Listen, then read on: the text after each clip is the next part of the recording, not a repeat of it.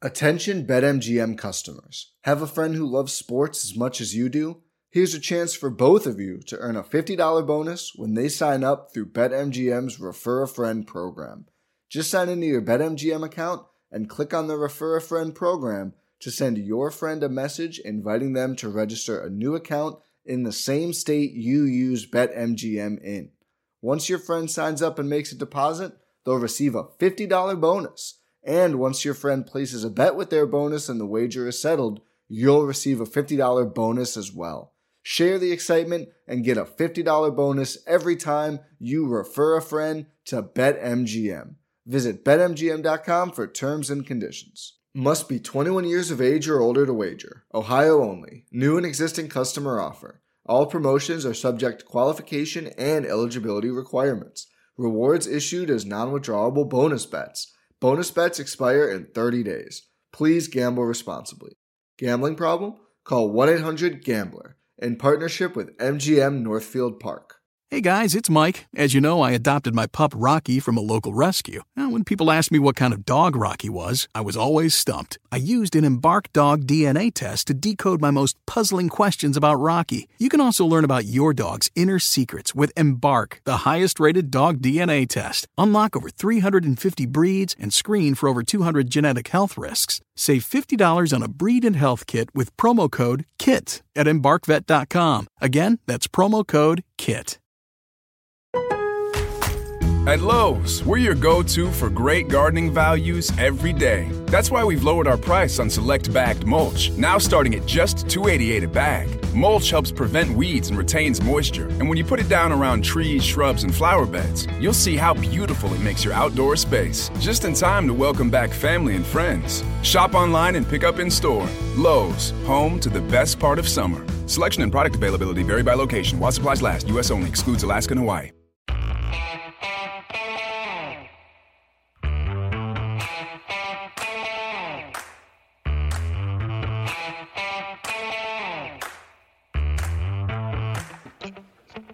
Right, it's film study. We're back. It's the offensive episode for week 17, closing out the regular season as we discuss that offensive play against the Bengals out in Cincinnati this weekend. Ken McKusick, how you doing? Life's good, Josh. How about you? I can't complain. Uh, joining us this today is Kyle Barber. He is the chief editor of Baltimore Beatdown, so I'm sure you've uh, read uh, different articles of his and seen his work around. Kyle, how are you doing? Thrilled to be on the show. I'm uh, doing pretty well right now. Doing things are things are looking up. It's tough to complain when your team's in the playoffs. Yeah, Yeah. yeah, no doubt. Been a great run. Baltimore Beatdown been around now for a long time, part of the SB Nation new, uh, network, right? Correct. Yes, we are the Baltimore Ravens website covering. Uh, we- we cover the Baltimore Ravens for SB Nation. Okay. All right, great. And we've had Voss on the show a number of times. Uh, a very knowledgeable and good guy. And he's your assistant editor in chief, or how do you? Yeah, yeah. Uh, the the official title that is given is deputy editor. I see him as you know just the number two guy, and anything that um, I see him uh, kind of like Jerry Rosburg was for John Harbaugh. There you The- go. You know, when I interviewed Rosburg, I was like, "What does alternate head coach or associate head coach mean?" Uh, he said, "Anything that Harbaugh doesn't do." That lands on my desk is essentially it. And Voss is uh, is quite a pillar and cornerstone of Baltimore beatdown. Has been for a long time. I believe he was my first hire uh, when I when I did receive the managing editor position for Baltimore Beatdown. So yeah, he's been great, and like you said, he is uh, he's brilliant. And I'm happy he's been on this show uh, for you guys. Yeah, it's been very cool. He's definitely one of our one of our go-to guys, and one of the first guys I call if we have a breakdown of some sort, and we need a, we need a guest in short order. So that's been That's great. great. Uh, won very much by the 2019 formula in this last game. Uh, got off to a lead, played dominating defense with a lead, all those things you like to see. And I, I'd be hard pressed. I, I have one thing maybe, but I'd be really hard pressed to pick anything out of this game that does not portend well for the playoffs. Yeah, uh, they were firing on all cylinders. Um, the offense looked great. Um, I know this is covering the offense, but the defense looked great too. You know, only allowed three points. Um, I've made it known a few times now that I thought it was kind of a cowardly field goal to take. Uh, Zac Taylor celebrated two field goals against the Ravens in two matchups to avoid two shut you know shutouts, and uh, that's the whole uh, difference maker there between them scoring any points and a, a grand total of six in two matchups. Yeah, that's uh, certainly a 60, 65 to 6, right? 60, 27 3 to 38, so 65 to 6. That's yep. pretty uh, pretty remarkable. The Ravens had a 75 to nothing run at home against the Bengals in a three year period from 99 to 01. So uh, three straight shutouts. So that was pretty cool. But uh, but yeah, this was this was great. And uh, you know, at the same time, looking around the rest of the league and what's going on, we're hearing some of the news come out of Cleveland about a COVID outbreak there, and that potentially affecting their game. I, you know, I take no real pleasure in the Browns being put down for this. In fact, I, I really would have wished the Browns would have been in a position to beat the Steelers, knock them out, give the Ravens a better chance for a home game next week, give the Ravens a chance for a home game next week. Still could happen. But I think what's most important about what we learned about the season is it's really not a fault thing. Like all of these things, the Ravens didn't engineer their own COVID outbreak, and all these other teams have had problems since kind of painted that in a bold relief that let the Ravens kind of off the hook easy in terms of their penalty. Yeah, uh, you know, they like you said, they just they most certainly did not engineer that. That wasn't planned. It wasn't structured, uh, and they were you know impacted by a, a, separate COVID outbreak by the Titans and Steelers matchup, which you know swapped their bye week with the Steelers so the season could go on as scheduled. So you know the Ravens were impacted multiple times through COVID, and their schedule uh, you know had to operate around the uh, the pandemic and the outbreak that was you know, occurring from them specifically, and then also from a different team. Uh, certainly not thrilled that the Browns uh, are going to have to lose what it sounds like to be their head coach and uh, a couple other coaches as well, if I'm not mistaken. Um, overall, um, you know, I, I was actually kind of happy and celebratory that the Browns made the playoffs. Um, I uh, I truly enjoyed, uh, you know, the the Monday, you know, maybe the uh, the nationally televised game. You know uh, what many called the game of the year, mm-hmm. uh, Ravens Browns matchup, and uh, you know I think it's going to be more fun with the Browns in the playoffs. And uh, I wish they were full strength. You know, just as much as I wish the uh, maybe not just as much, but I'm certainly wishing that the Ravens were full strength right mm-hmm. now with without injury. Yeah, they're they're getting there, and we're going to come back in a minute and talk about the offensive line. But Josh first. All right, uh, now's the chance to get onto MyBookie. Lots of excitement this weekend as you got NFL games on Saturday, Sunday, and then the championship college game on Monday night. Now's the time to head on over to MyBookie, and when you're over there, make your first deposit using the code Ravens, and they'll match you halfway and give you the head start on building your bankroll. Put in two hundred dollars and get an extra hundred dollars to play with. It's easy to deposit. It's easy to take out your money. So head on over to MyBookie and make some extra cash with some playoff football this weekend. All right. Thanks, Josh. Looking back now at the offensive line scoring, this was a game where the Ravens racked up 404 rushing yards. Obviously, very close to the record. In fact, I was at a point when they were at 350 yards, I was actually a little surprised they were that high after the Dobbins 72 yard run. And I'm also kind of surprised they didn't get it because it looked to me, particularly after the second, after the run by Hill for 16 yards, was I think was the second 16 yard run, about three plays, that they would probably get it. And then all of a sudden they didn't produce anything for the rest of the game little disappointed they didn't get it. I wanted to uh, have the Ravens hang their cap on it. I believe the official record was against the Baltimore Colts as well, so this would have been a gratifying thing that you went from being the team that yeah. you know, accepted the most rushing yards to being the one delivering them.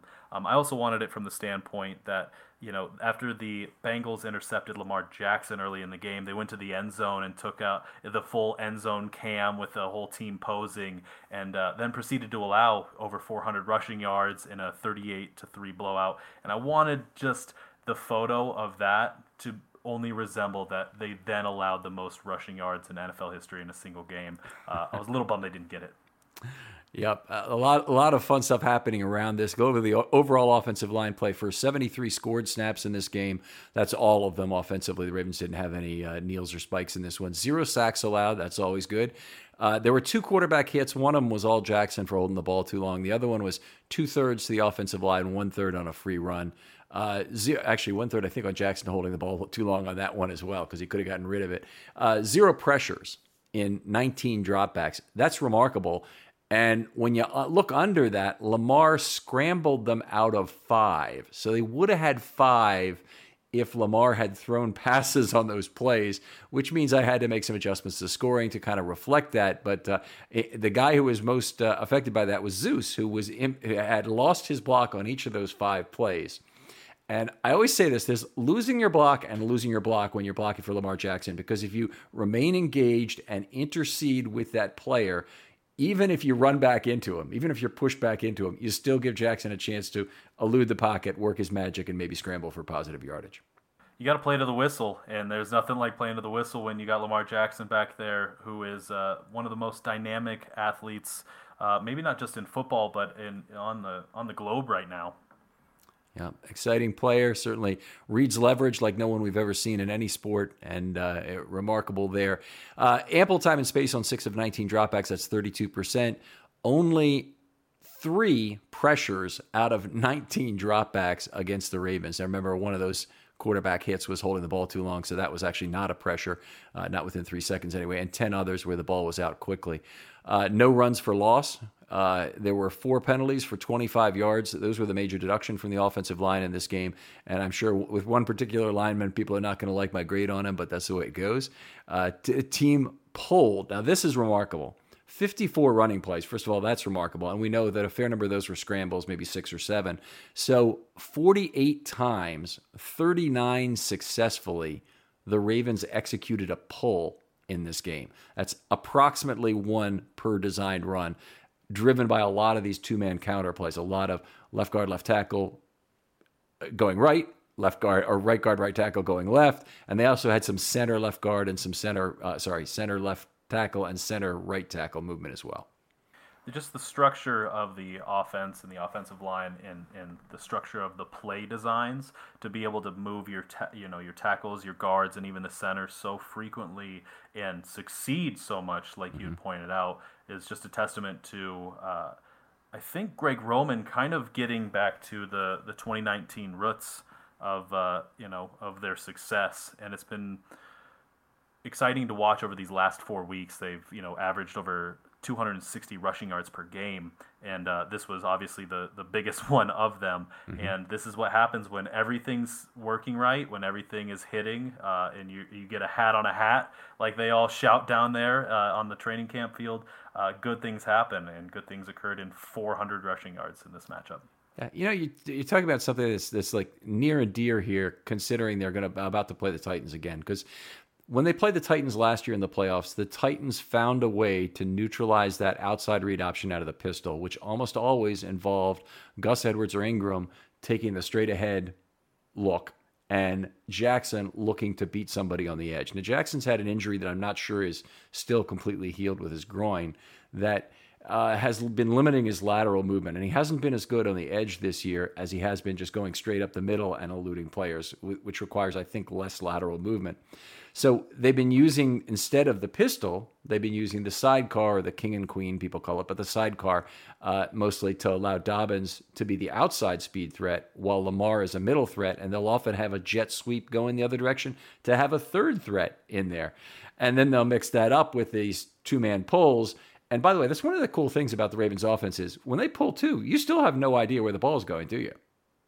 No, you have no idea. You just have two big blockers heading your way, and you got to make the read before you know Lamar Jackson commits a uh, another vanishing act, or J.K. Dobbins is burning through the sideline, or like you mentioned with the motion, with the jet sweep possibility, maybe somebody's you know Duvernay or Marquise Brown in some interest, mm. you know in some instances is already gone along the edge or outside or somewhere else. It is a fun offense to work. It's very much an old timey offense, but it, it, does just give them three different options. It gives them a gap option and a power option and a speed option, and all on the same play, which I'm just loving. And I, I th- this will be nothing that the Titans have prepared for. It'll be nothing about the way they beat the Ravens last year, which frankly, a lot of that was the Ravens beating themselves with some fourth down mistakes and a couple turnovers. Uh, but but this is I think this this is a Ravens team that should be well prepared at least in terms of having an offense that can beat a Titans defense that has some legitimate flaws. I would agree with that. Uh, something that I'm curious about uh, is is this a fun thing to grade when you have so many, th- you know, like you mentioned, there's so many threats available. Does it make it more difficult to grade, or is it, or and or is it more fun to grade when you get to see so many interesting and intricate details in this kind of an offense? Okay, I, I really appreciate the question, first of all. So, my wife and I do the grading together. Okay, mm-hmm. so Maureen is terrific at at handling the score sheet while I kind of handle the remote and call it out and whatnot. And it's something we've really enjoyed. So just from that perspective, it's a lot of fun. It takes us about two and a half to three hours now for a game, and that's when now that we're a fairly well-oiled machine in terms of knowing exactly what we're looking for in every play and calling it out. But it, but I will say this: run plays are more complicated to score in terms of the blocking, so it takes us a little longer to do that. So while this is a you know a 54 run game is about as many as the Ravens have ever had. I can't remember them ever running more. They had 52 in the playoffs against New England the time they went up to New England and beat the crap out of them. Uh, which time the first time in two, after the 2009 season but but the uh, uh, it's I would say it's fun because you know it's it's a lot of having to read the play and figure it out and then you notice things and you have to write down and then the other part is fun too all of the stuff about when Lamar Jackson is is running out of a pressure you know we we note that as well and we have uh, you know scoring codes for that so it's it, this season just because of who Roman is, it's a lot of fun to grade the offensive line, even if it takes a little longer than it had in the Flacco years. So it's a yes to both. It is more intricate, but it's also more fun. More intricate, more fun. I go along Wonderful. with that, Kyle. All right. All right. So let's talk about left tackle here. Uh, Zeus had a fine game, I'd say, but he did benefit from Lamar Jackson's scramble. So he lost at the line of scrimmage on all five of the times that Lamar Jackson had an 8R on our score sheet where he ran out of a pressure. Uh, but he did not allow any pass rush events otherwise, which is really good. Now, some of those pressures he actually would have shared, so he wouldn't have ended up with five full pressures, but maybe three out of these five would have been a reasonable uh, thing. He missed nine blocks in total. Five of those we've already accounted for, four others. He had a false start in the game. Five of eight pulls. Now, uh, Orlando Brown's been pulling a lot lately, and most of those are selling a fake. So he doesn't actually have to make contact. But when he's been making contact, it's been a really effective either level two block, uh, usually, or an edge block where he's uh, forcing someone to the outside of that play. And and I, have just I've really been enjoying watching him do what he can in terms of mobility because when he's on the backside of a run play, it's much less likely that he can impact it. Makes a lot of sense. Uh, that's something that I have not noticed enough is that Orlando Brown Jr. is pulling on the plays. Uh, I know we're going to get to him, but Bozeman's been the guy that oh, I yeah. watch all the time, and he's going to second levels. He's sprinting across the formations. You know, he's getting, you know, as soon as the snap going, I'm watching where he's going a lot of the time just because it's fun to watch him, and I root for him. You know, he's been on our podcast. We had an interview with him, which was fun, and uh, you know, and I root for the guy. He's he's up for the Walter Payton Man of the Year. You know, yeah. he's done some great stuff off the field um, for uh, for the for the city of Baltimore, and and uh, he's got a great foundation. The Nicky and Bradley Foundation, I believe, is what it's called. He's just been an excellent guy, and I've been rooting for him just to, to succeed. And it's been so much fun to watch that happen. And uh, but going back to Brown, as you mentioned, um, I haven't noticed enough on him. Uh, particularly other than you know I, I don't get to see this through the same set of eyes that you do and the same analysis that you do but it's really fun to see him just grow and thrive as a left tackle because you know we all thought he would be up to the task, but how great of it would he become? Mm-hmm. And uh, from what I've seen, uh, he's he's looked pretty solid.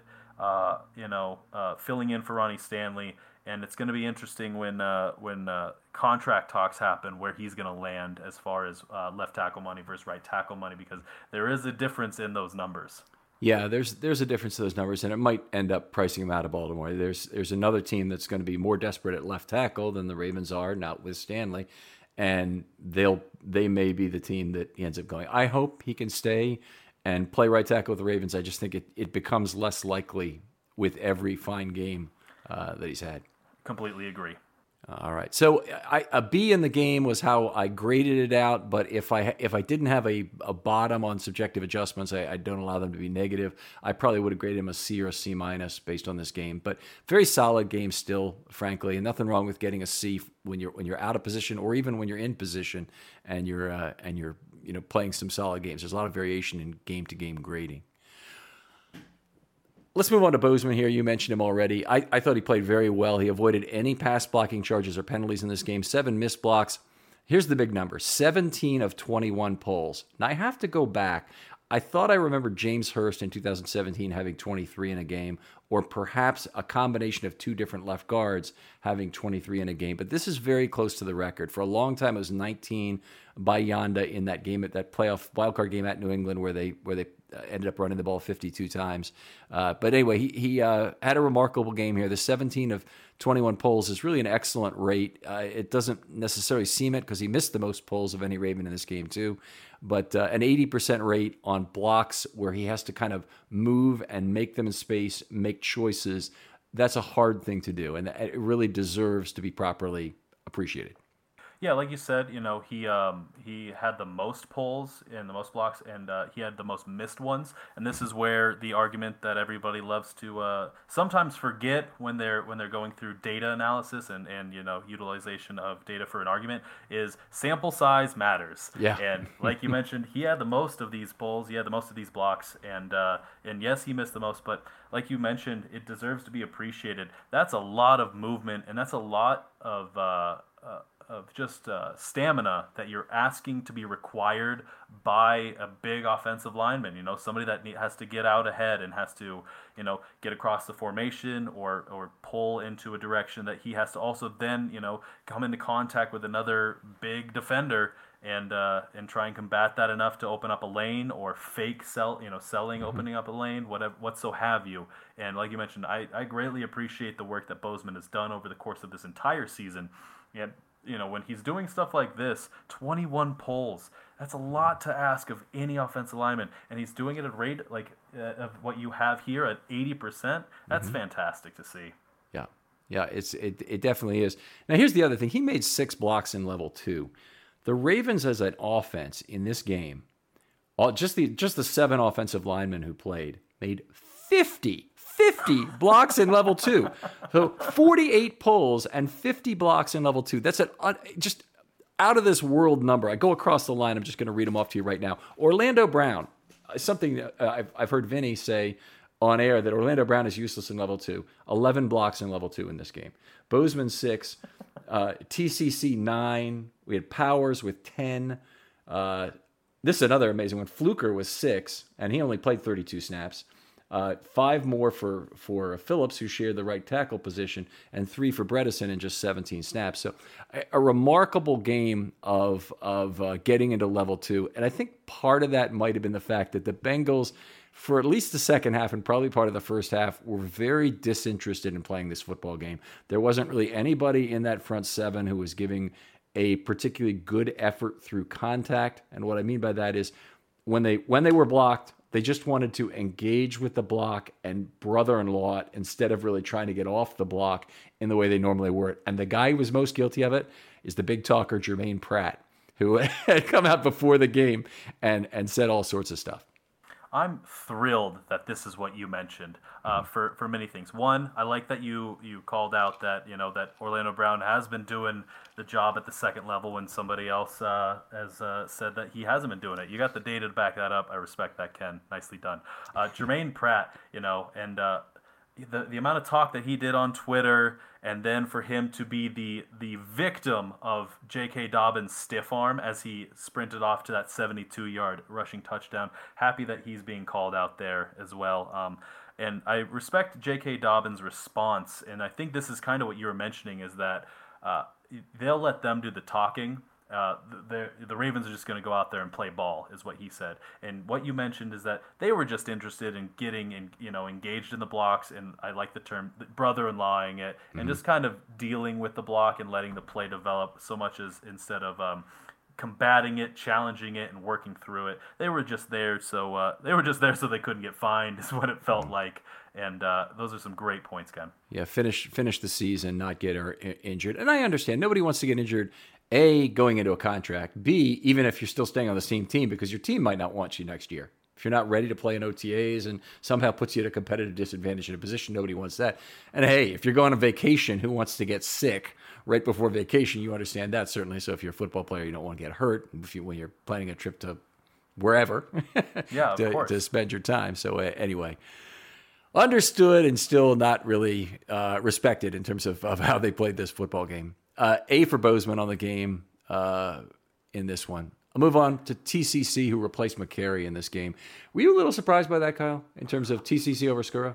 Uh, Um, I don't think so. Uh, the Skura snaps failures, um, and what from what I've seen from him, I was uh, I, I, do my winners losers MVP articles, and Skura has found himself on more losers than winners articles on Baltimore Beatdown. Um, I just I think they really want to see what they got with TCC. Uh, he had a decent start from what I remember uh, a few games back, or he performed well when when called upon. Um, I don't have your grading in front of me, but uh, I think he did decent, and uh, I want and I kind of wanted to see what it, what he'd perform with too, especially against the Bengals. Um, yes, it's a win and in situation, but this is kind of a good game, Week 17. You know the the Bengals aren't coming out there for anything but pride, and clearly they didn't have a whole lot of it. uh, and so so you gotta you gotta evaluate what you got there, and you can move forward. Maybe heading into the new year uh, or the new season uh, with a little bit more film on on TCC before uh, before the next set of training camp, before OTAs, to, to evaluate what you want to do with that position heading into free agency and the draft as well. You know that's a that's a great point. I really hadn't even thought of that honestly because Skura, I think they know what they have for next year. This this yeah. year TCC, I think I think he gave them one more thing than Skura in this game, which was he gave them a lower variance performance. Meaning Skura, if he'd had a bad performance, it could have been snaps all over the place, and they could have rectified that situation. The first bad snap, you can pull Skura and put TCC at, but they also know what they have in Skura as a player. I think they, they like it, but it's but he's not the guy they want in terms of taking snap risk against a bad team, where literally that's the only way you're going to get beat by the Cincinnati Bengals is if you have a couple of snaps go way off target and it creates a couple big negative plays or or a turnover. Yeah, that's uh, what was mentioned with you know when Harbaugh was saying not to stick that ball out there across the line against J.K. Dobbins. This is it. That's the only way they're going to beat us. I'd rather you get down and we you can run another play, and that's and, and that's it. You know, you don't want to put a danger of you know Skura Baby having a bad snap. Like I like the you know, when he has a bad game, you know, the variance there is it could be far more significant than it could be with Trystan Colon Castillo, and mm-hmm. and you want to evaluate him and you want to mitigate risk in a in a control your destiny, uh, you know, head to the postseason football game. Yep. Exactly right. And, and, going to the other point you made, which is that they, they wanted to learn what they have with Trystan Colon Castillo. I love that. I love the idea of giving some of your backups a little bit of time to play. It could have been in the second half, but in this case, the other component made it worth it being the start. But eh, they have so many decisions to make on that offensive line for next year. They really need to start gathering data when they can. They need to know about Colon Castillo, but he's not the only candidate center next year. If they had to, they could move Bozeman, but the only time they can really move Bozeman is during the offseason. I frankly think it's a dumb idea right now. I think they want to keep him at left guard. He, he's the pulling machine, and, and there's no need to, to take a chance on another player not being that. I think he's he's doing exactly what's needed. Yeah, I agree with that. Uh, you know, the pulling machine, Bradley, the pulling machine, Bozeman makes most sense. I don't see his uh, need for him to move back to center where he was at Alabama. He's been, you know, he's found his role with the Baltimore Ravens as the left guard. You can evaluate what you have at TCC. You can see if he's performing better, worse, or at the same level as Mekari. Uh, you got to head into the draft. Maybe this is a, a is a position that they want to uh, you know, bolster uh, with a mid-round pick or something, maybe even high if they find somebody at the right price, you know, right value, um, and and uh, just getting ahead of this instead of waiting until oh we should have we should have maybe had him in the game against the Bengals to evaluate that. Uh, you know, now we got to wait all the way until OTAs before we get some true like game film on him, and even OTAs isn't true game film. Now you can see him against uh, you know an NFL opponent with a start, so he knows that he's got to go in here and perform at the expectation that he knows uh, you know could be you know maybe his last snaps as a Raven if he can't perform to the expectation. Yeah, fair enough. And and you know, if you think about last back to last year in week 17, the guy they started was Ben Powers. And it did not mean, unfortunately, that Ben Powers got the starting job to start the 2020 regular season because they had other options, and they really had to work through those as well. They never really gave Fluker a chance at right guard. They did give one to Phillips. They gave one to uh, Powers eventually, and they gave one to Mekari. I'm trying to think if anybody else has played right guard during this season for the Ravens. At least those three have. Uh, and you know, anyway, they had young players that they needed to work through, which was more important than giving a player like Fluker a chance. Where uh, you are an older player, you don't have a um, an option on his future in the same way you have an option for three more years on Phillips and three two more years on Mekari and two more years on Powers, where that ha- that has a lot of value. So you really want to find out what your young players have as quickly as possible, and and, and hopefully make use of that. Completely agree. All right, so let's see. A TCC, a, a B overall. He had another, uh, what do they call it? A, a, missed snap or snap infraction, false start, they called it. Uh, but anyway, only a third of a quarterback hit. That was his only uh, negative event. He did get run out of one pressure by Lamar. Uh, really good game for TCC. Frankly, much better than his first game by about two grade levels. And uh, and I'm, I'm encouraged by that tremendously. And I thought that uh, there's, there's just a lot to like in there. Nine blocks in level two uh, in this game for him, four to four on pulls. So the mobility numbers really good, and I, I, don't think there's been as much question about him as a power player as there had been as him as a mobility player. So it's nice to see that. And uh, I do have to honestly discount some of it from for it being this game, but I, am still impressed that he's moving around and, and finding a block. All right, yeah. Um, this is this is about powers, correct? And that was that was still TCC. Okay. I'm moving on to Powers okay, was, here. Okay, I was just wanting to make sure. I was like, I don't know if we've gotten ahead or. You want to start on Powers? Uh, yeah, sure. Let's go on it. Oh, okay. I mean, uh, from what I've seen with Powers, I'm pretty excited about uh, what I've seen from him. He's progressed really well. Um, I thought he was going to come in and immediately have a job. You know, that, mm-hmm. you know, especially with his interview being, you know, I look to to steal a man's soul from his yes. body. I mean, good grief! You gotta you you want to talk about a personality that you want as a Baltimore Raven? That's the guy you want. I mean, that's what we know from the Billick years of having a big personalities, tough guys, some you know, some dogs in the house, and I was really excited about that. So you know, I was uh, I, I'm I'm thrilled with uh, his performance. I thought he I thought he played well. And uh, um, overall, um, you know, as we mentioned, you want to evaluate pl- these young players as fast as you have as you can because you want to know what you have. That's what we were talking about with TCC. This is another guy that you got some more film on him heading into the off season. You know, uh, hopefully not for a few more weeks, but uh, now you have a little bit more content to uh, you know go through and some more data to pull. And uh, overall, I've been I've been up on on Powers and his play uh, this year. Okay, so fantastic game here. Uh, he had one pre- one portion of a pressure that Lamar ran him out of, but he had two missed blocks only. Six, sorry, ten blocks in level two. Six out of six on pulls. Uh, a for this game. That's he's now got six straight games without a penalty. Now, there's something I want to talk to you about this because I know we have this as a common experience, but um, he is a player who had problems with penalties, had two two penalty games earlier this year, but now six straight games without one. The guy I always associate with ironing out penalties in young players is D'Alessandris, uh, Joe D, Coach D. Uh, and and we, I know we've been together at camp and seen this guy coaching the the offensive line, and they just do it in these small 10 minute increments. So I think you get 15 or 16 of these per per uh, practice session. And Jody will have these guys. And even though he only has 10 minutes, he does these very individualized drills where he'll set up a three on two. And it takes longer to set up, it seems like, than it, than it could possibly be worth it. And you're not ramming through reps. But he's so individualized in the way he does the reps that he comes over, he talks to each player after the play and goes, you know, do this.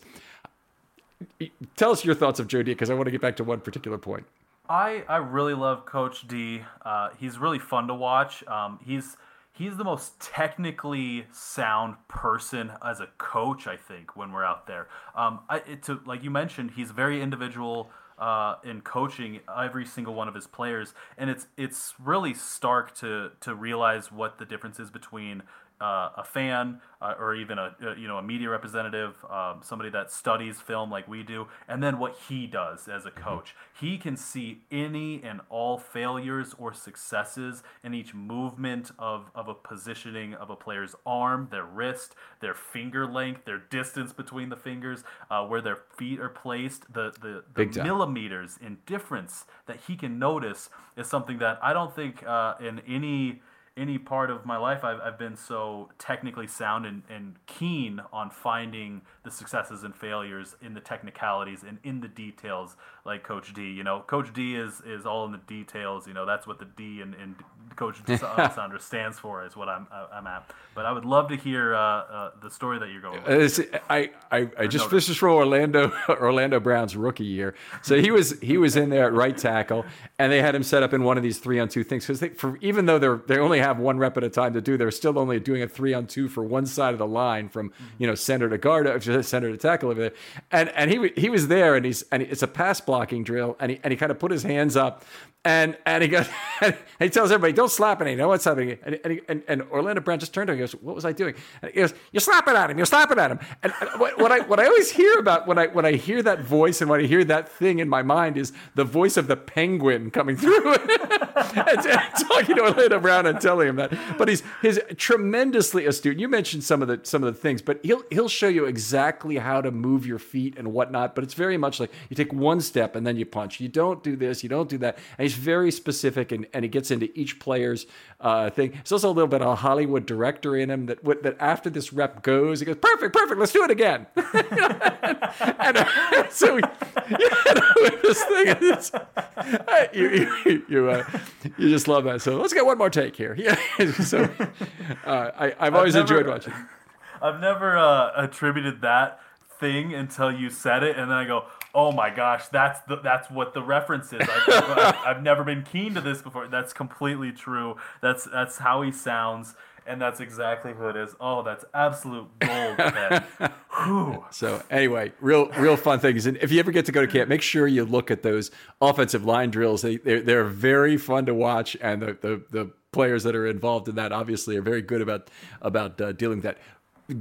I think a lot of the outstanding footwork that Matt Skura has had. And the Ravens have had very few problems with centers blowing up poles, which often is a problem for other teams and was a problem, frankly, during the Matt Flynn era. Um, with, with the Ravens because footwork was bad and he would step on the quarterback's foot or he would step on the guard's foot or he would do other things the wrong thing with his foot. Well, D'Alessandris has coached that out of the players. So in addition to the penalties, we're seeing a lot of the benefits from that. Yeah, I would agree with that. Uh, somebody that was really looked at as a high uh, upside player was Greg Senat, I think, for mm-hmm. many years, and that was because his footwork was great because he was, you know, a, a basketball talent as well. And I and I didn't have as much uh, of a upside look on him because I went, you know, Coach D'Alessandris can coach footwork into anybody. you know, he can get anybody to get into the right position, and they can he can get them to move around at the you know just like anybody, and he can do it with the bigger players, the smaller players. You know, he can coach footwork just about into anybody, and that's why I wasn't so exuberant on Senat back then. Is because I was like, Coach, you know, D'Alessandris is going to be able to take care of that on, on somebody that's bigger, or more talented in the blocking schemes than uh, than Senat was. Yeah, it's they got a Senat was a raw guy and obviously a mm-hmm. small school guy, but I think part of the reason they took him was they knew that whatever was raw about him fundamentally could be coached up too from Dallas So that gives the Ravens a lot of ability to go for a mid-round guy where they they may be more like his tools mm-hmm. than another team uh, uh, another team would, and they've they've been uh, outstanding at finding guys there that are good. They've just uh, you know across the board they've been able to land these these uh, talents uh, and you know, TCC is yet another one of those, you know, mm-hmm. an undrafted guy that's come in and they coach them up. Uh, Bradley Bozeman, six round pick, they've coached him up. You know, this team has really been able to churn out offensive line talent. Uh, you know, to the degree that they've always been heralded for producing linebacker talent Def- and defensive line talent. Yeah. Yep. Yep. Perfect. Uh, all right, let's go on here. We got to kind of pick up the pace a little bit here. But DJ Fluker, very good power game that was wasted by penalties, and I, I you know, this is just the way it is. 32 snaps. He missed five blocks, uh, but had no pressure events allowed. He didn't even have anybody run out of a pressure. Lamar didn't help him by running out of a pressure, but he had an offensive hold and an illegal man downfield penalty. Those are both extra bad penalties for a reason I'll explain in a second. Is because they create an option for the offense so the I'm sorry for the defense that the uh, an offensive hold penalty you think of it as being 10 yards. Well, it's not exactly 10 yards. It's 10 yards and no loss of down at the best. At the worst, it could be a sack. It could be you know a, a incomplete pass on third down to end a drive that you you, you ignore the penalty and you you decline it. Uh, so you got to be those penalties are actually more serious than a penalty of equal distance. So an illegal downfield pass, five yard penalty for being illegally downfield. It's the same as a false start, except it's not the same as a false start because a false start is pre snap and, and you can't decline it. So the uh, the advantage of that free play is uh, is of high value. So Fluker, in, in both these cases, these penalties, I'm going to go into some of the math in the article. This about about why uh, I think the grade is fair here. But he had a very good power game. Otherwise, he had six level two blocks, four pancakes led the team, five out of five on pulls, and that's DJ Fluker, folks. DJ Fluker making five out of five pulls. Do we ever think we'd see that at right tackle, given the way you know he kind of lumbers and, and moves the way he does. But he really got around well in this game. Uh, the grade, unfortunately, is only a high F after I make the deductions for the penalties. If you went before the penalties, he'd be a low B otherwise. So that's that the sounds difference. about right. Yeah, it sounds about right. You know, those penalties are killers. They they stall drives, they end drives, and uh, you know that's his, I believe, sixth offensive holding penalty this oh, season. is it? Wow. One of them was declined, so you know technically five if that's the route you want to go. But overall, you know, he's he has an he's a very up and down player. You know, and, and nothing describes that more than what you said. You know, he had four pancakes. He hit five of five on these on these pulls, but also struggled to uh, uh, with these penalties, and he's struggled all season throughout. And uh, overall, uh, high upside player, but also you know low floor player at the same time. And and uh, he's a veteran. Um, you know, you want him to be more consistent. You know, he's been in the league for so many years. You'd hope he'd have more consistency, but the inconsistencies in play are what is the most consistent with him. Yeah, he's been playing now 10 weeks at tackle. So since week eight, he's been at right tackle. And his earlier play, played you know 22 snaps at left tackle in the opener, 53 against Washington at right tackle. But since week eight, he's been in there for at least some part of the game at right tackle, and he's really only had an aggregate of two bad games. And this this wasn't even a fall off the charts F; it was a high F, uh, which is a big difference because you can really fall off the charts as he has once. But he he uh, he had a bad game against New England. He had, and that was really a bad half. He had a bad game against Pittsburgh, which was again another just a bad, a little more than a half. And against Cincinnati now, he's had another bad half. It's really been two full games if you aggregate all that together that he hasn't played well. And all his other stuff is a C or better with three A's and three B's worked in there. So I, I've been very pleasantly surprised by how well he's been able to hold up at right tackle, given what the, you know, how much the Ravens need that position to work and how thin I thought they were with only Stanley and Brown at the start of the year. Yeah, Fluker has filled in rather well. Um, I think you you hope for better things just because um, I believe he was a first round pick, and uh, you know he's he's well regarded in being just a big mauler kind of guy. And you do that need the right tackle position to work in the Ravens' offense, with them being such a run-centric focus. Uh, that's the that was what their success was in 2019 was the combination of Marshal Yanda, you know, an absolute dominant right guard with uh, you know a young budding Orlando Brown junior So you hope Fluker's run uh, blocking is successful in that regard as well. Okay, so now you, you're you're the GM of the Ravens now. Do you bring Fluker back for next year? Well, that's a tough question. Um, was also not truly expecting that. Um, but yeah, that's a that's a pretty solid question. I think I think you have to with Stanley returning off of a knee, uh, off of an ankle injury. You worry about his mobility, and uh, you want to give him the full time it takes to heal, and you want to sl- you want to work him into the reps that he can get. And uh, you know, with Orlando Brown Jr. performing well at left tackle, you know um, that allows you to try and, and work in other people at right tackle, and Fluker can be a part of that competition. At worst, a part of the 90 man roster. Yeah, so they could at least have him for camp, and then and mm-hmm. then not hopefully give him too much guaranteed money that they can just ask him to go. But Yep. I think a player like him with the season he's had, and he's had over 500 snaps and played pretty well. There's enough tape out there that somebody probably will want him. It won't be a huge deal, but somebody's going to want him as an important backup piece. And I'm not sure the Ravens need him the most of any of the teams. Just there's not too much aggregate dollars to spend in the whole league with the COVID cap coming up. And, and I think the Ravens are one of the teams that it would make a lot of sense for him to return to. And sometimes a ball player, even for you know a few hundred thousand dollars, is not going to want to you know move again and deal with all that crap. So if he likes the situation here, maybe he'd stay. Yeah, I'd agree with that. You know, the Ravens are always heralded as a first class organization. They're great with their players, and people have come here, you know, come to Baltimore to play for less. Or, and I really like the point that, man, moving is not fun. And uh, players, when they've made the money they've made, $100,000, or packing all your stuff and traveling with your family or what so have you all the way across the country or to a different location to move and sell your house, buy a new place, they don't want to deal with that. And the money difference uh, can sometimes be enough to sway them back to uh, a team for a, a, le- a lesser cost. There you go. All right, we'll go real quickly here with Tyre Phillips, 41 scored snaps. He got a B for the game. I, I don't have a lot to say about his game, uh, so I, so I won't. Bredeson, the interesting thing here was he got all of the sixth offensive line snaps, made 14 to 17 blocks, did actually play pretty well. Three blocks in level two, a pancake. He had a highlight. I'll go into that more in the article for people who really want to know what Ben Bredeson did. But it's maybe a little surprising that Matt Skura was not the sixth offensive lineman in this game especially considering Harbaugh had been doing something he's only done for a few players. Carr is one other I remember, where he was continuing Skura's start streak by having him play as a sixth offensive lineman on the first play of the game.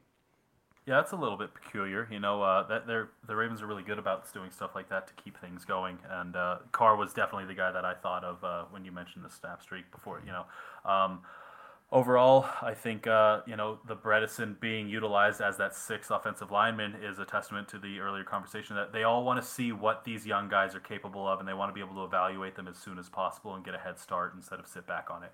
Yeah, it's another good point. I really do want to see some snaps from Bredeson. I think Bredeson has had so little inline play, and I don't know whether he's played a series or two at guard or, or what he might have done so far. I'd have to really look back. But they really need him be playing more in the middle five, not as an eligible receiver, not as a, a you know a tight end uh, who's who's you know reporting on these plays. Uh, I don't I don't feel like they've had that yet, and they probably won't get that until next preseason when they finally have him get some live fire in games. Oh, for sure. Yeah, There's, I don't see them swapping him in anytime soon. yeah. Um, let's talk Lamar. Uh, so I have a lot of similar comments about Lamar from week to week, but there's a few different things uh, uh, about this game.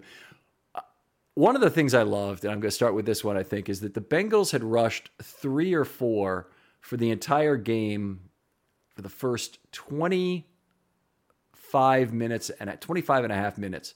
Then they faced third and eight. The Ravens had third and eight at the 18 yard line, Q2 431, if you want to go back and take a look at that play all of a sudden, the Bengals sent their first real pressure, a 7 0 blitz, meaning they sent seven uh, in, in total. And Jackson immediately beat it with the 18 yard touchdown to Brown. I mean, Jackson, uh, you know, this is uh, this reminds me of something Harbaugh, I believe, said a long time ago that like we didn't have the weapons to to blitz uh, this particular team. I think he was talking about the New England Patriots. He's like, we didn't have the talent to blitz the New England Patriots. Um, you know, we just didn't have uh, the guys there to get home, and we knew that the coverage wasn't gonna be able to last.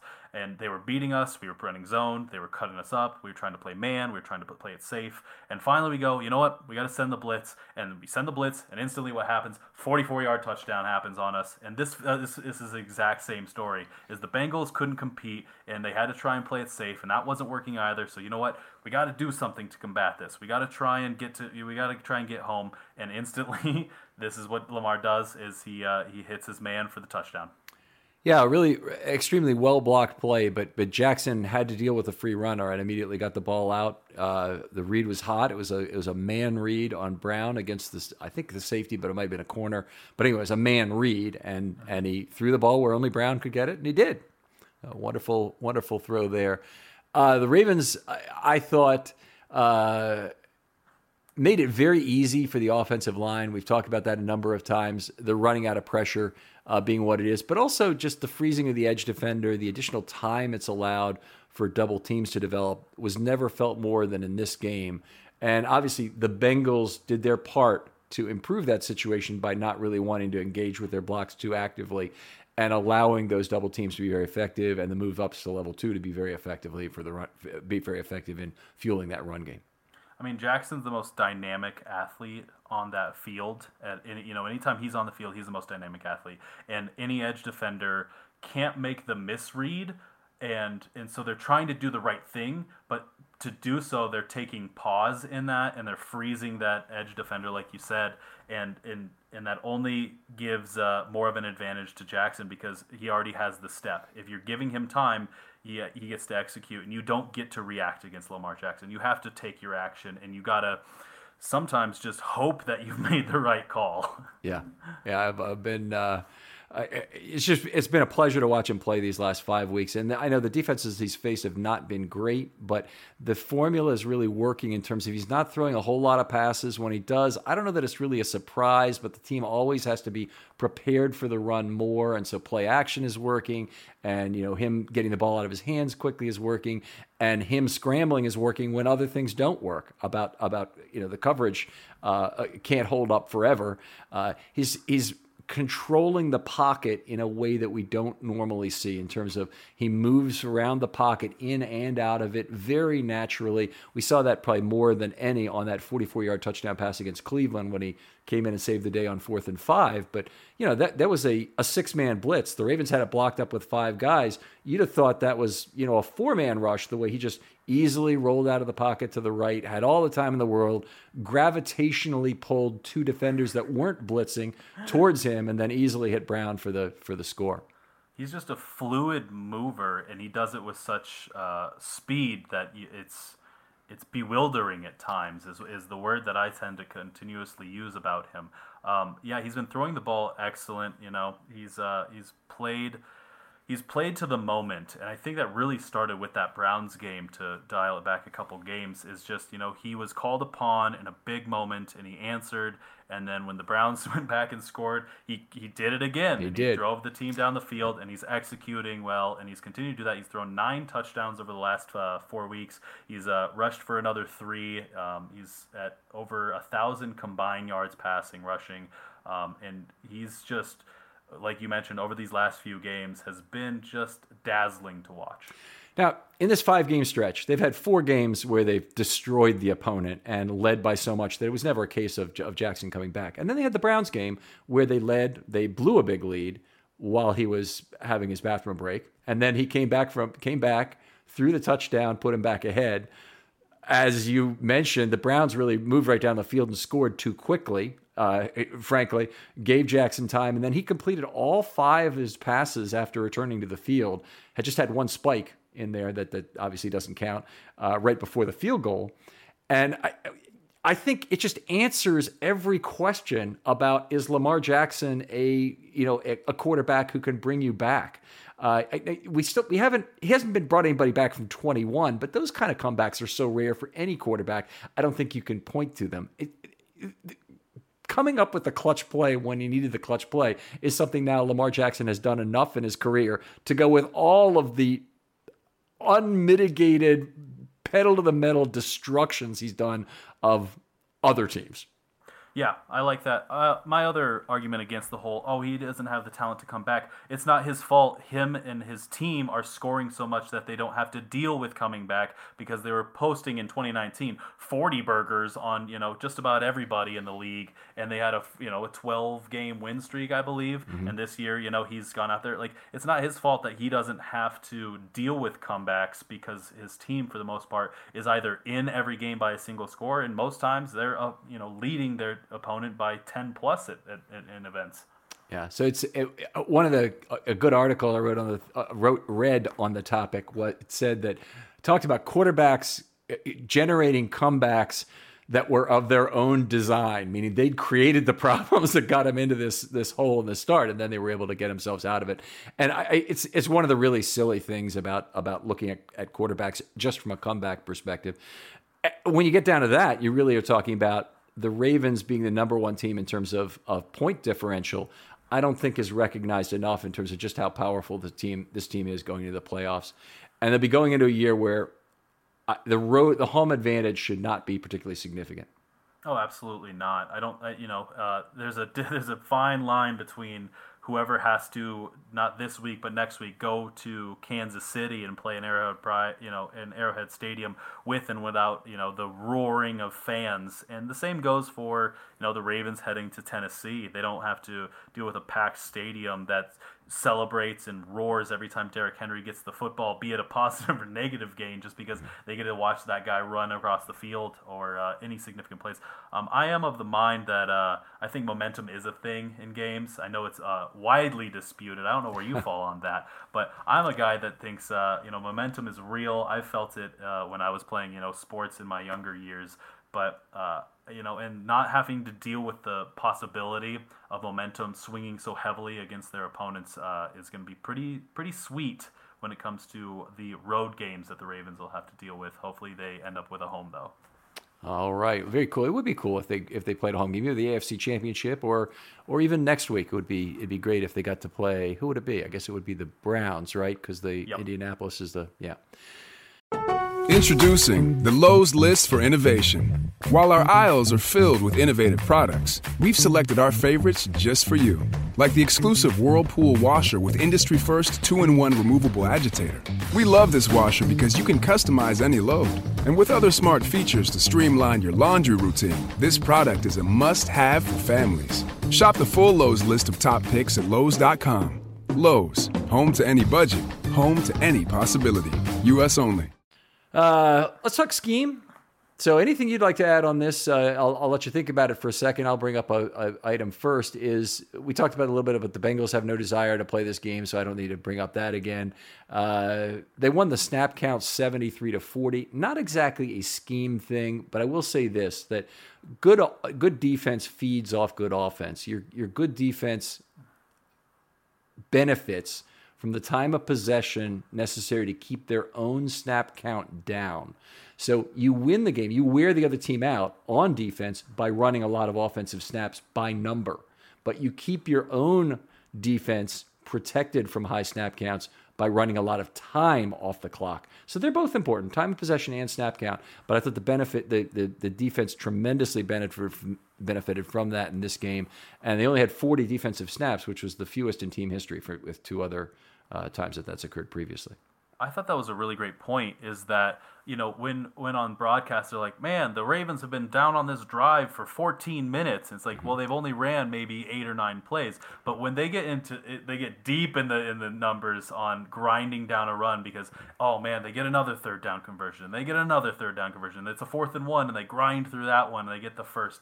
That's what I feel wears down the. You know, that's what you said is it's about wearing down your opponent and keeping your guy fresh, and both of those are are necessary in the equation. That running more snaps means they have to work more. Not that they're just on the field more, because you know when you're moseying about on an eight-play drive, um, that's not as exhaustive as a 14-play drive that's marched the field down and, and has also worn out the opponent for 14 minutes while you've kept the other opponent fresh. And that's a really significant scheme. Uh, uh, notif- like notice that uh, I really liked about that. Yeah, so definitely it's been a, been the formula for the 19 and 20 Ravens. It's good to see them be able to continue it now.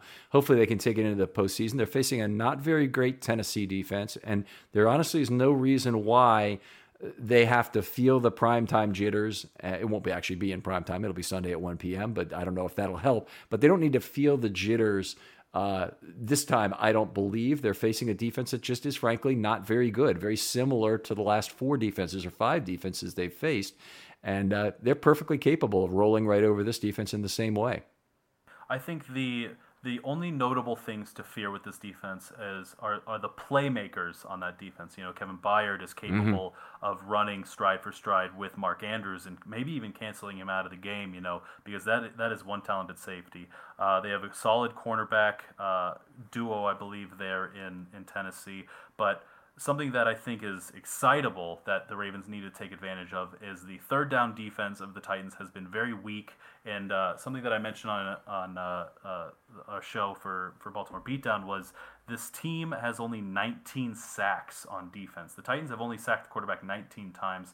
That's incredibly low. And for people that complain so much about the Ravens defense not getting enough sacks on the quarterbacks, um, they, you know that's they had I believe 39 this year. So cut that in half, and that's what the uh, the Titans' production level is uh, on sacks. So that's something that they should really take advantage of, and uh, you know the tackles and the entire offensive line as a whole, and also Lamar Jackson need to be just cognizant of uh, that they aren't uh, that great at this particular uh, play or this particular um, you know part of, of defense, and exploiting it is what they truly need to do yeah, it's pretty cool that the Ravens get to third down. And it's often two down territory.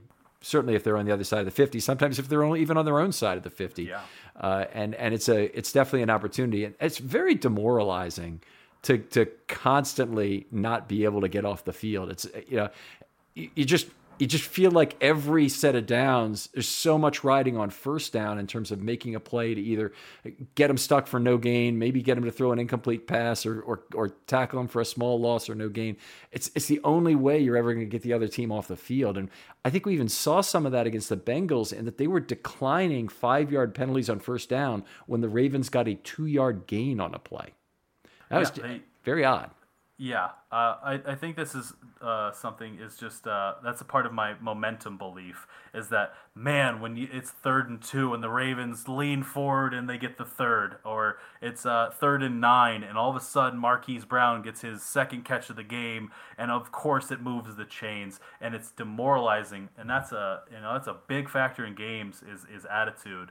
And it, it can truly sway sway a game and uh, and I like to think of it from the fact like the, you know look at it negatively as a Ravens fan and going oh the Ravens need to get the ball back like in the last you know face off uh, the last matchup excuse me against the Tennessee Titans of they got to get off the field. They, they got to get this defense off the field. They got to stop Henry. You just got three plays. You got to stop them so the Ravens came back on offense and hopefully they can get the ball moving again get some points on the board and it's just not happening. And it's not happening. You watch the ticker go down as it goes through, and uh, it, it's it's excruciating uh, as a fan and I assume player. Uh, the Ravens uh, played a little more pony backfield in this game. Uh, there were three snaps by my count. I could be wrong on that, but I also take running back, total running back snaps, subtract out total snaps, and I get the three uh, also.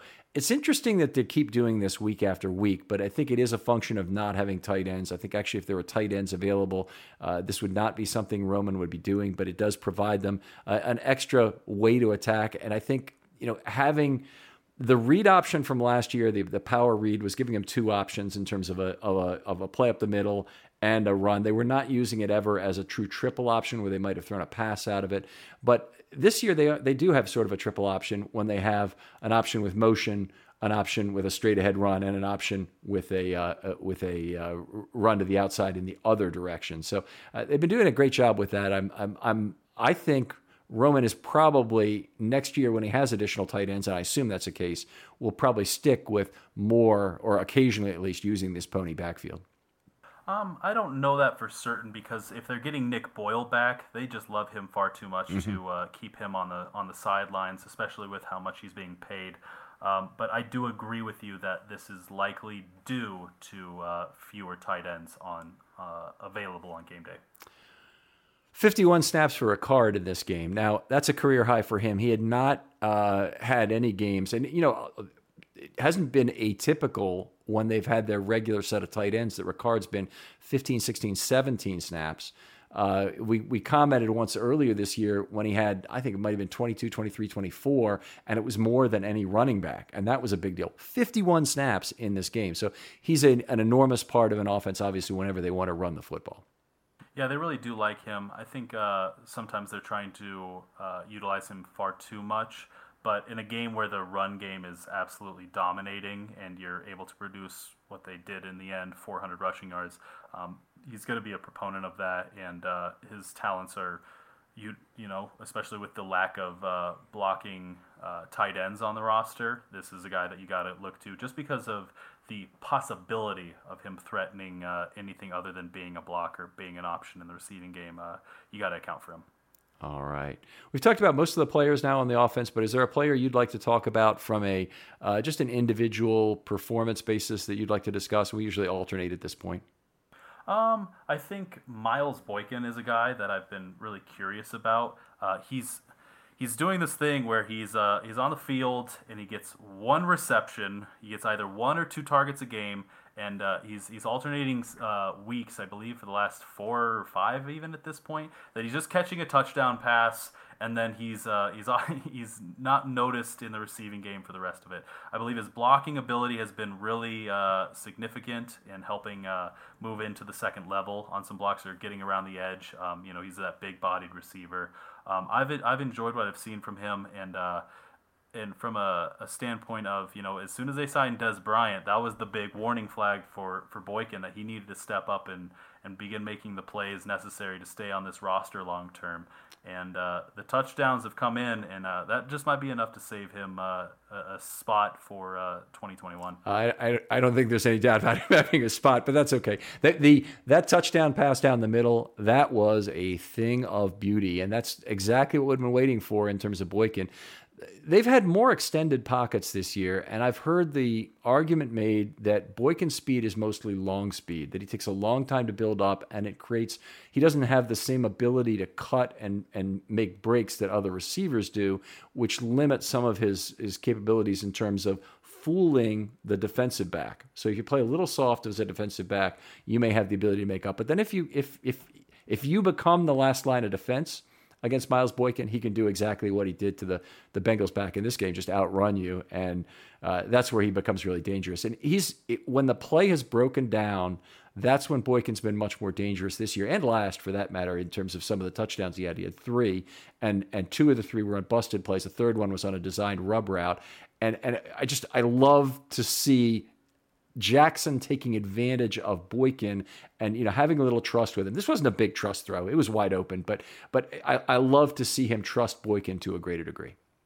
Yeah, you know, like you said, it's always on broken down plays is where Boykin has thrived. That's where his red zone touchdown receptions yeah. have come from. You know, he had a 13 yard reception for a touchdown, a 15 yard. This one was 43, of course, in the most recent game against the Bengals. But he's always in the red zone, and when things start breaking down, Jackson exits the pocket or he maneuvers his way through it, and he's going to find uh, one of the bigger targets, it feels like, Mark Andrews or Miles Boykin. You know, he's not looking to the smaller receivers or tailbacks as much. And uh, there's been the, the what I would even say a sure-handed uh, receiver in Boykin. Yeah, I've I've really liked what he's become, and I, I hope they'll be a bigger part of the offense. I had him for much more targets this year. We did a little preliminary show. I thought he'd have about 65 targets this year. Didn't happen, but uh, but I'm glad to see he's finally getting a bigger role in the offense now. Dez Bryant is really I, to, to my way of thinking, has been a, a, character who's kind of underscored what's going on. But we saw this is this is AJ Green's last professional game. I'm pretty sure he was terrible. Uh, 0 for 0 for six in terms of targets, two interceptions, uh, it, it, no effort, which was the other bad thing. He's had all these lip reading issues this year about just trade me, just trade me to who? I mean, who who wants AJ Green at this point in his career? Yeah, uh, and even you know, as a person that you know I, I, I, very much did not enjoy watching AJ Green for the last what decade has it been mm-hmm. now? Just abuse the Baltimore Ravens, you know, with the nickname Raven Killer as he's been known.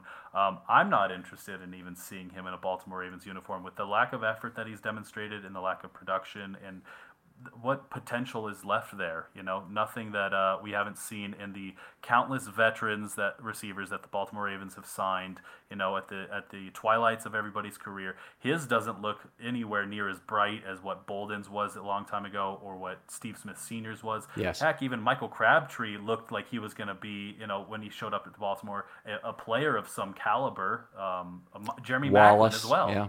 Yeah, Mike Wallace. You know, you can name all these guys that like you're like, oh, this guy probably has some upside left. He's got something left in the tank. AJ Green most certainly does not look like that. At least not right now. Yeah, he's he had nine nine yards per target in his career, and he and he's down to five yards per target this year, 5.0, and uh, that's terrible. And and you know, I look at Dez Bryant, his yards per target's even worse with the Ravens this year. But Dez Bryant is trying. He made 2 mm-hmm. good blocks in this game. Uh, you know, one on a run by Dobbins, one on a run by Jackson, left and right sideline respectively.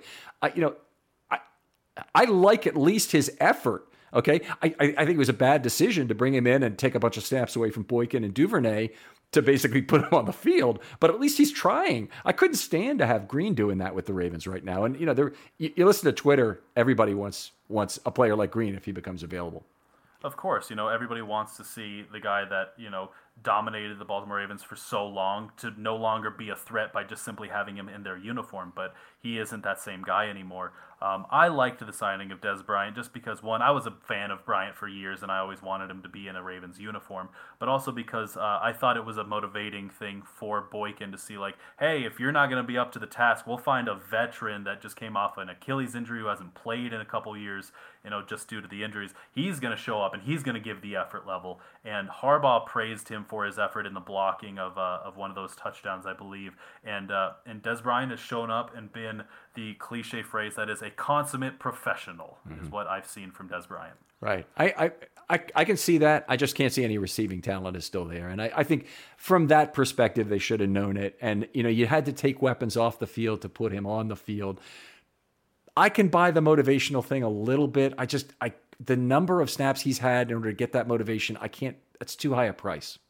I think that's fair to. I think that's fair to say. Uh, when I've been uh, approached on like, what do you think of Dez Bryant so far? What have you evaluated from him? I've said he has done nothing more or less significant than the guys they've taken off of the field. So in that regard, I agree with you. Like the touchdowns he's caught, like is that something that he wowed that would have been different than what Miles Boykin could have produced? I don't mm. think so, but I think him being there really sparked this uh, this team as like, hey, we're gonna we're, like if we have to go get veterans that that need to show up on this team, like then we're gonna do it because this is a year that you know we have a chance to get to the postseason and maybe make a run. And if you're not gonna put up the effort to do so, we're gonna find somebody that does, and I, that's what I might believe in. Okay, well let's let's let's talk about this for the postseason because the Ravens are strapped for roster spots and particularly on defense where they need against the Titans. I believe to have both five cornerbacks active and five defensive linemen, which probably means they have to play an extra offensive. Sorry, take an extra offensive player off the field. Is this the week you take Dez Bryant off the field? Um, it depends on whether or not Willie Snead is coming back healthy. Mm-hmm. Uh, that I think is is a part of it. Um, Ingram being active, I don't see as mm-hmm. a as a factor coming up here. Um, maybe even Justice Hill. I know he does some things on special teams that are, are valuable enough to where he's been finding a, a role on this offense, you know, on, on the field and on active on game days. But if it comes down to it, maybe Dez Bryant is the inactive if uh, if that's the way that you have to trend because I agree with you that there needs to be DBs on this team because they're losing one per week is what it feels like, and you also need to have those blockers in there and. Uh, and, and maybe this could be the week that you take Dez Bryant down, but also, um, you know, he's uh, he's made a lot of plays in his career, and uh, maybe he's got one left, and, and that could be the thinking of uh, keeping Dez active on there or that like you you're worried that you're going to have to get into a shootout and you're going to need all the receiving talent possible or you're worried that the the Titans could do the same thing and get you down into a hole and that's going to cause you to uh, to react by keeping Dez Bryant active on game day so you have another target for Jackson to to focus on if things trend south. All right, fair enough. Josh, how are we doing with the mailbag today? All right. Well, I believe you guys you guys have pretty much covered everyone on this offense. Um, the real mailbag questions is kind of just actives, and inactives, which you've covered some of for, and kind of just looking forward to how this offense then attacks Tennessee this time. Uh, okay. Well, how will they attack Tennessee? I think lots of play action. Uh, they'll they'll try and use their triple option plays have been working pretty well, which is usually a counter, a two man counter, an option to run up the middle, and an option to use speed to the left side when the counter is moving to the right, uh, when the two man pull is moving to the right. I, I think you know those probably are the are the bread and butter weapons that I go into. Tennessee has very similar stuff. They don't use as much line movement. They do more just pure power blocking with one puller. But uh, but we could see a lot of that from them too. And the Ravens are going to figure out need to figure out how to uh, how to figure out Tannehill in play action just the same way. Yeah, you got to make that team, uh, the the Titans' offense, one dimensional, um, and you can't you can't allow them to start hitting you over the top. The problem is that's that's far easier said than done because yes. play action is quite a threat when it comes to their running back being Derrick Henry, who posted 2,000 rushing yards this season. You know, um, and also their wide receiver talents are there. I don't know whether or not Corey Davis is uh, is going to spring back into action. He's been struggling these last few weeks, I believe. Um, and AJ Brown is uh, is quite the uh, receiving threat. Um, you know, uh, this is something also that I spoke about in a different show. Was that you know a lot of people are just oh throw Marlon Humphrey on him one on one, he's fine. You know, mm-hmm. because Marlon Humphrey is a great eh, great in coverage and he's tough and uh, strong, and you know he's always attributed as the linebacker playing cornerback. Unfortunately, AJ Brown is uh, like a running back playing wide receiver. Yeah. You know, he's got some tenacious uh, play making ability in him, and he's he's big, strong, powerful, and everything that you'd hope for in a wide receiver. So trying to make them one dimensional is, is is the hope because I think they I think they have the talent to stop um, to stop the the rushing attack of Derrick Henry. Um, Calais Campbell and Brandon Williams were not in the, the, the, the, regular season rematch, right. and it was Derek Wolfe's job, and he did a tremendous job, uh, if I remember correctly, bottling up the, the rushing attack of Henry until an overtime, you know, rushing touchdown uh, that occurred. Um, something I want to take great notice of is the Ravens, after the loss to the Tennessee Titans, did everything in their power to build up for this game. They you know, they traded and signed Calais Campbell. They signed Derek Wolfe. They were attempting to sign Michael Brockers at one point. They drafted Broderick Washington and Justin Madubuike. They drafted two linebackers, Patrick Queen and Malik Harrison. These are the guys that you, you know, when you went, oh man, we can't let Tennessee do this to us again. This is the game that Eric DeCosta and the Baltimore Ravens brass uh, decided we're going to build a team to combat this kind of opponent. This is the game you got to do it on. Yeah, I, you're right. I mean, a lot of the offseason will have failed if they don't get this win on Sunday, uh, in some sense. That's where I've been at. And and and it's also it's also noteworthy that Lamar is playing differently oh, yeah. since that Tennessee game. He's passed the ball a lot less pass attempts and ran the ball a lot more since then. So it's more of Lamar being Lamar. So it's a whole yeah, different. It makes game. it makes the passing game much more effective when they're running two thirds of the time instead of you know thirty five percent of the time. Completely agree there. Sure. Right. All right, get in your questions uh, as we look more ahead, and uh, we've got Know Your Foe coming up. So, get in your questions if you have any other questions specifically about the Titans as we get ready for this game for that. Um, Kyle, what's going on over at Baltimore Beatdown that we can uh, plug and get people to go take For a look sure. at? Um, we've just been churning out the, the traditional content of uh, knowing your enemy, some, similar to your know your foe. We do have the uh, behind enemy lines. Essentially, uh, we try to contact uh, you know uh, the weekly opponent, seeing. Um, a behind the curtains look from uh, you know Music City Miracles, which is the Tennessee Titans uh, SB Nation website, and they'll be covering stuff. Um, you know Spencer Schultz has probably got some film articles on the way. Um, if you want to check out our podcast after you enjoy this lovely show, uh, go to uh, you know Baltimore Beatdown podcast wherever you get your Spotify, Apple. Um, we also have been doing, uh, myself, uh, I've been doing Twitch streaming. I've been live streaming post games on twitch.tv slash Baltimore Beatdown, talking about the games. And then I do a little bit of fun as well. It's not just about business, it's a little bit of pleasure, and it's playing some video games and hanging out and taking any hmm. and all questions, mailbag stuff, uh, hanging out there. Uh, right now, we are playing Backyard Football, which is uh, an adorable old school video game from, I believe, the 90s, early 2000s. So uh, we've been messing around on that as well. Um, my uh, Twitter account is at bb underscore Kyle P. Barber, and the main show, the flagship uh, Twitter account, is going to be at Be More Beatdown. All right. Well, Kyle, we really appreciate having you on. Uh, always a pleasure to talk with you and and uh, and swap old stories because we, you know, you're someone I always look forward to seeing at camp when I was there. Uh, Josh, what what's going on with 336? Anything new there? Uh, yeah, it was yesterday. was Monday, so there was a new, new episode of 336 recorded yesterday. Um, I don't remember what we talked about because that's how 336 goes. Is uh, my brother and I talk for an hour, hour and 15, and then I um, disconnect and forget. I know we talked to Orioles. I know we talked to Ravens. And we always get on topics, so I'm sure we talked other things, non sports related as well. So that's over at uh, section336.com or wherever you get podcasts as well. All right, and then uh, full week of film study this yep, week. full week of film study. So we have the the all the normal stuff. I think everybody knows by by now we have the offensive pod, the defensive pod comes out first know your foe, by the numbers, offensive and defensive articles.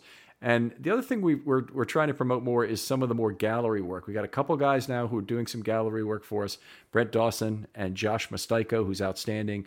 Uh, some of you know him as Organized Chaos 21 uh, or OC 21, but uh, but he's he has some great uh, visuals that we're going to be adding to the site, and we want to make sure people go out and check those as well. Uh, Kyle, want to thank you again for coming on. Uh, real pleasure to talk to you again. Ken, yeah, I was really happy to, to speak with you once more. My schedule was rather uh, hectic this this year, senior year here at Colorado State University, and uh, got everything with football, bartending, and of course uh, everything that's going on with this current climate. So uh, I'm happy to finally be on here. I was on winter break, and uh, I enjoy speaking with you. I always looked forward to watching, you know, watching uh, the Ravens training camps together and, and finding out, uh, you know, picking each other's brains. So I'm happy to be on here with your show, man. All right, really let's make it. let's make sure we have you on at least once next year as well. Appreciate having Absolutely. you on, and I'll talk to you next time on Film Study.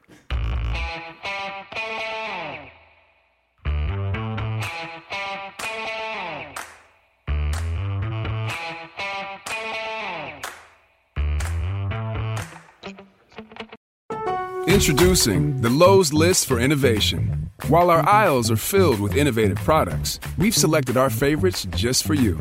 Like the exclusive Whirlpool washer with industry first 2 in 1 removable agitator. We love this washer because you can customize any load.